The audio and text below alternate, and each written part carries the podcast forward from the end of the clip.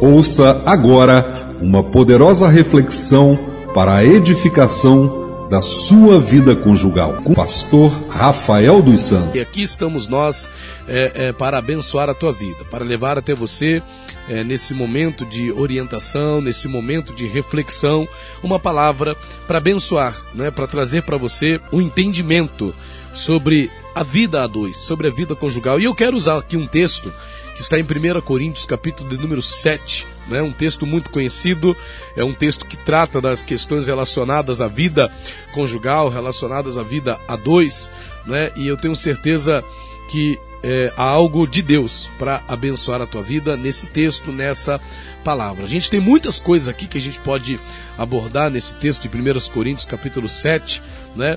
A gente vai falar sobre uma determinada questão, é, mas o fato é que a Bíblia é a primeira a nos dar a, a, o canal, né? a condição de a instrução para que nós possamos ter uma vida conjugal bem sucedida, para que nós possamos ter uma vida conjugal sob a orientação de Deus, não é sobre a orientação do Senhor para a nossa vida conjugal. E eu quero começar aqui em 1 Coríntios capítulo 7, Vamos fazer essa leitura aqui para que a gente possa receber né, um entendimento dessa palavra. 1 Coríntios 7, versículo 32, diz assim: E bem quisera eu que estivessem sem cuidado. O solteiro cuida das coisas do Senhor, em como há de agradar ao Senhor. Mas o que é casado cuida das coisas do mundo, em como há de agradar a mulher. Há diferença entre a mulher casada e a virgem a solteira cuida das coisas do Senhor para ser santa, tanto no corpo como no espírito. Porém, a casada cuida das coisas do mundo, em como há de agradar ao marido. E digo isto para proveito vosso, não para vos enlaçar, mas para o que é decente e conveniente, para vos unirdes ao Senhor sem distração alguma. Mas se alguém julga que trata indignamente a sua virgem, se tiver passado a flor da idade, se for necessário que faça o tal que quiser, não peca. Casem-se. Todavia, o que está firme em seu coração, não tendo necessidade, mas com poder sobre a sua própria vontade, resolveu, se resolveu no seu coração guardar a sua virgem, faz bem. De sorte que o que dá a casamento faz bem, mas o que não a dá em casamento faz melhor. Tem muitos que entendem que Paulo tinha um pensamento negativo sobre o casamento. Né? Ah, pastor, tá vendo? Paulo está dizendo aí que o casamento é uma coisa ruim, né? Porque se a virgem é, ficar virgem, permanecer virgem, sem casar, vai ser melhor para ela do que se ela casar. Então muitos veem nisso aí uma coisa ruim, né? Como se o casamento tivesse algo de negativo nele, como se o casamento fosse uma coisa desagradável. Mas não é isso que Paulo quer dizer. O que Paulo na verdade está enfatizando é que casamento ele, ele traz com ele, traz no seu bojo não é, é, é compromissos. O casamento traz com ele é, responsabilidades. O casamento é uma nova forma de viver. Se a pessoa está solteira, ela vive só para ela mesma. O solteiro vive só para si. E não quer dizer que isso é bom, viver só para si. Mas é assim, o solteiro, ele vive só para ele, ele, ele mesmo. Ele só se preocupa com as suas próprias necessidades. Quando eu era solteiro, eu só me preocupava comigo mesmo. Quando eu era solteiro, eu não me preocupava em ter que ter compromisso com ninguém, porque era só eu. Eu morava sozinho, me lembro bem disso, do tempo que eu morava sozinho, lá em Duque de Caxias, não é? Naquele quartinho todo bagunçado, não é que eu arrumava só quando eu queria arrumar. Eu, eu era um solteiro bem relaxado, sabe? Eu era um solteiro bem bagunceiro. Então eu ficava ali naquele quartinho, morava ali sozinho, no meu kitnet, eu trabalhava, não tinha mulher, né? Então era só eu e eu. Mas aí eu conheci a minha esposa, conheci primeiramente a minha namorada, né? Na igreja, conheci depois, quer dizer, a que veio se tornar minha namorada, que veio se tornar minha noiva e que hoje é minha esposa há 14 anos para a glória de Deus. Mas uma coisa era a minha vida de solteiro e outra, naturalmente, vai ser a minha vida de casado. Eu não posso querendo estar, é, é querendo, é, estando casado, querer viver uma vida de solteiro. Não tem condições, não é? Eu não posso querer casado estar vivendo como solteiro. E é o que Paulo está dizendo aqui, né? E claro, até mesmo nas coisas da igreja. Não é? Paulo diz aqui, ó, versículo 32, o sol, parte B, o solteiro cuida das coisas do Senhor como há de agradar ao Senhor. Olha só, o solteiro cuida das coisas do Senhor em como há de agradar ao Senhor. Né? A solteira, no versículo 34, parte B, diz: A solteira cuida das coisas do Senhor para ser santa, tanto no corpo como no espírito.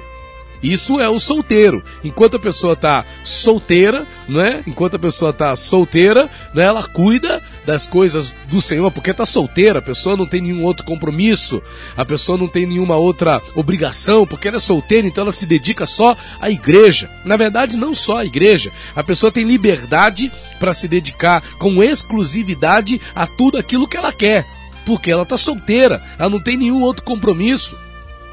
Então, se é na igreja, poxa, os solteiros, os solteiros que estão na igreja hoje podem fazer muito pela igreja. O pastor que tem obreiros solteiros, poxa vida, tá bem, porque ele vai ter pessoas que estarão sempre disponíveis para suprir ali as carências da obra de Deus. O pastor que, né, ele, ele tem ali obreiros e obreiras que estão solteiras, e, e solteiros, ele vai ter pessoas ali que vão estar com um tempo maior de dedicação à igreja com um tempo maior de dedicação à obra de Deus, com um tempo maior de dedicação ao evangelismo, às ações sociais da igreja. Por quê? Porque esse obreiro está solteiro. Agora, não é o mesmo do obreiro casado. Porque o obreiro casado, não é? o, o, o pastor casado, não é? O, o, o, o diácono casado, não é? Seja lá o que for que estiver casado, a palavra estar casado já significa que essa pessoa não está vivendo só para si, que essa pessoa não está vivendo só para ela. O que que diz aqui no texto, no trecho que nós estamos lendo, 1 Coríntios 7, versículo de número 33, ó. Mas o que é casado cuida das coisas do mundo, em como há de agradar a mulher. Então veja, o casado ele tem dois compromissos, falando do homem, né? Do homem primeiramente. O homem casado, ele cuida das coisas do mundo em como há de agradar a mulher. Então ele não vai cuidar só das coisas do Senhor. Ele não vai cuidar só da igreja. Ele vai ter que cuidar das coisas do mundo e, e como há de agradar a mulher. Então ele vai ter outros compromissos. Então ele vai ter outras responsabilidades. Então a preocupação dele não vai ser só com a igreja, ou não vai ser só com a faculdade, ou não vai ser só com a escola, ou não vai ser só com o trabalho, ou não vai ser só com aquilo que ele gosta de fazer, ou não vai ser só com os amigos. Epa, agora ele tem outra preocupação. Agora, além de se preocupar com aquilo que lhe importa, ele também vai ter que se preocupar com a esposa, que também deve importá-lo, porque é a sua esposa. É a sua esposa. Não é? O solteiro ele tem que se preocupar em como há de agradar a mulher. E como tem marido por aí que não se preocupa em como há de agradar a mulher. Preocupa-se somente em agradar a si próprio, mas não se preocupe em agradar a sua esposa. Não se preocupe em agradar a mulher que Deus colocou do seu lado. E para agradar a mulher, meu amigo, vai ser necessário gastar tempo com ela. Para agradar a sua esposa, vai ser necessário que você renuncie a algumas coisas que te agradam. Para você agradar a sua esposa, vai ser necessário você abrir mão de coisas que te agradam e que te fazem feliz e que não precisamente fazem a sua esposa feliz. O que está te agradando não necessariamente vai agradar a sua esposa. O que está você, o que você está gostando não necessariamente a sua esposa vai gostar. E tem muitos maridos que se enganam nisso. Acham que aquilo que agrada a ele também agrada a sua esposa, nem sempre. Às vezes agrada ao marido ver um filme de terror, mas a mulher tem pavor de filme de terror. Não agrada a ela sentar no pouco tempo que eles têm ali para poder, né? Às vezes com muitos filhos, dois, três filhos, eu, eu sei, é o meu caso. Então às vezes você senta na sala, você quer ver um filme que te agrada, marido. E qual filme que te agrada? Um filme de terror, um filme de guerra, um filme de ação. Mas sua esposa quer ver um filme de romance, quer ver uma comédia, mas você não gosta.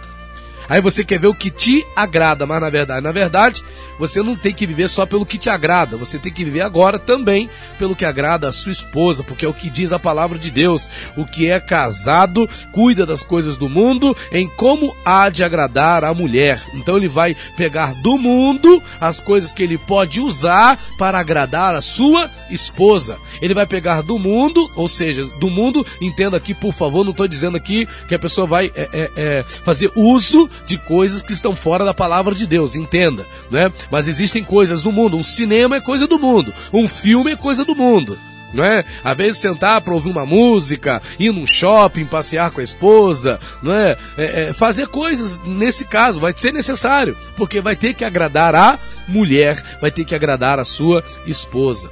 Agora, só que não é só a mulher, né? Aliás, não é só o marido que tem esse desafio quando casa.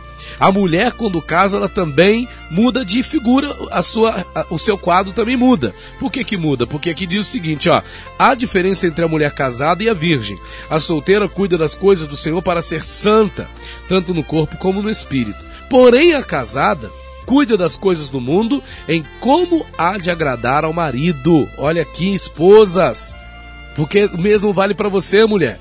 Você que pensa aí que não, ah, não, é, agora eu vivo a minha vida, agora eu faço o que eu quero, agora eu faço o que eu gosto, agora é eu e eu e pronto, acabou. Não, mulher, agora é eu e minhas amigas, agora é eu e a mulher que eu gosto de, de estar, não é? é eu e, e, e as mulheres que eu gosto de estar com elas, que eu gosto de passear com elas, não é assim não. Ei, Psit, você casou, você também tem que cuidar de agradar o teu marido, mulher. Você tem que procurar fazer o que agrada ao teu esposo. Você tem que procurar agradar teu marido na comida que você faz. Você tem que procurar agradar teu marido na hora de você preparar sua janta, na hora de você preparar seu almoço, na hora de você arrumar sua casa.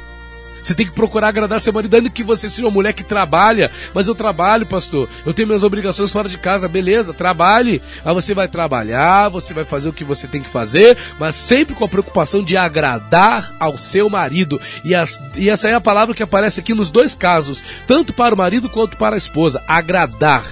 Agradar ser agradável ao seu esposo, ser agradável à sua esposa, ser agradável ao seu marido ser agradável ao seu cônjuge. Mulher, você precisa ser agradável ao seu marido.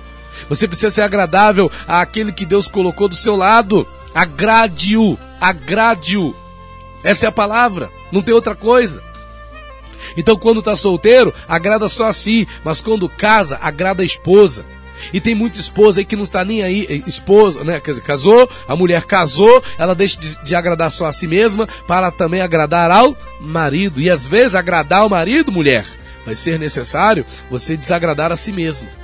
Por exemplo, né? Eu vou falar aqui uma coisa, se minha esposa estiver ouvindo, ela vai entender. Não me agrada comer maionese com maçã na maionese, não me agrada. Não é agradável para mim, né? Na hora que eu estou comendo a maionese, tá ali ontem eu gostei demais da maionese que a minha esposa fez, né? Porque tava ali a batatinha, a cenourinha, a maionese, tava perfeito. Mas a minha esposa agrada a minha esposa é que fa fazer maionese com maçã, né? Ela gosta de colocar maçã na maionese. Eu não gosto, não me agrada. Só que aí olha só que coisa, né? Se a gente precisa cumprir o que a palavra de Deus diz, olha só o desafio que é tanto para mim quanto para a minha esposa. Porque para minha esposa vai me agradar fazer a maionese sem a maçã. Mas a minha esposa gosta de comer maionese com maçã. E aí? Ela gosta de jogar maionese na maçã. Então eu vou agradar a minha esposa como? Comendo a maionese da minha esposa com maçã. Então veja, olha só que, que coisa irônica, né? Seria cômico eh, se não fosse trágico em alguns casos. Em alguns casos vira tragédia. Mas irmãos, é a mulher se preocupa em agradar o marido, não colocando a maionese na maionese a maçã. Um exemplo, tá? Isso aqui é só um exemplo. E o marido, preocupado em agradar a mulher, ele come a maionese com maçã para não ser desagradável à sua esposa. E aí, o que vai valer nesse momento é quem vai querer cumprir o que está aqui na palavra de Deus. Porque ao homem casado, qual é o dever do homem casado? Agradar a sua mulher. Qual o dever da mulher? Agradar ao seu marido. Vamos procurar cumprir esse princípio? Vamos nos preocupar em agradar os nossos cônjuges, em agradar as pessoas que Deus tem colocado aí do nosso lado, em agradar ao homem que Deus colocou do seu lado, mulher, em agradar a esposa, homem, que Deus colocou do seu lado. Agrade o seu cônjuge, viva para agradar o seu marido, agrade a sua mulher naquilo que, claro, convém ao casamento. O que não convém ao casamento, que é coisa não é que não tem nada a ver com o seu casamento, aí é outra situação, ok? Receba essa palavra aí em nome de Jesus. Deus abençoe a sua vida. SOS Vida Conjugal.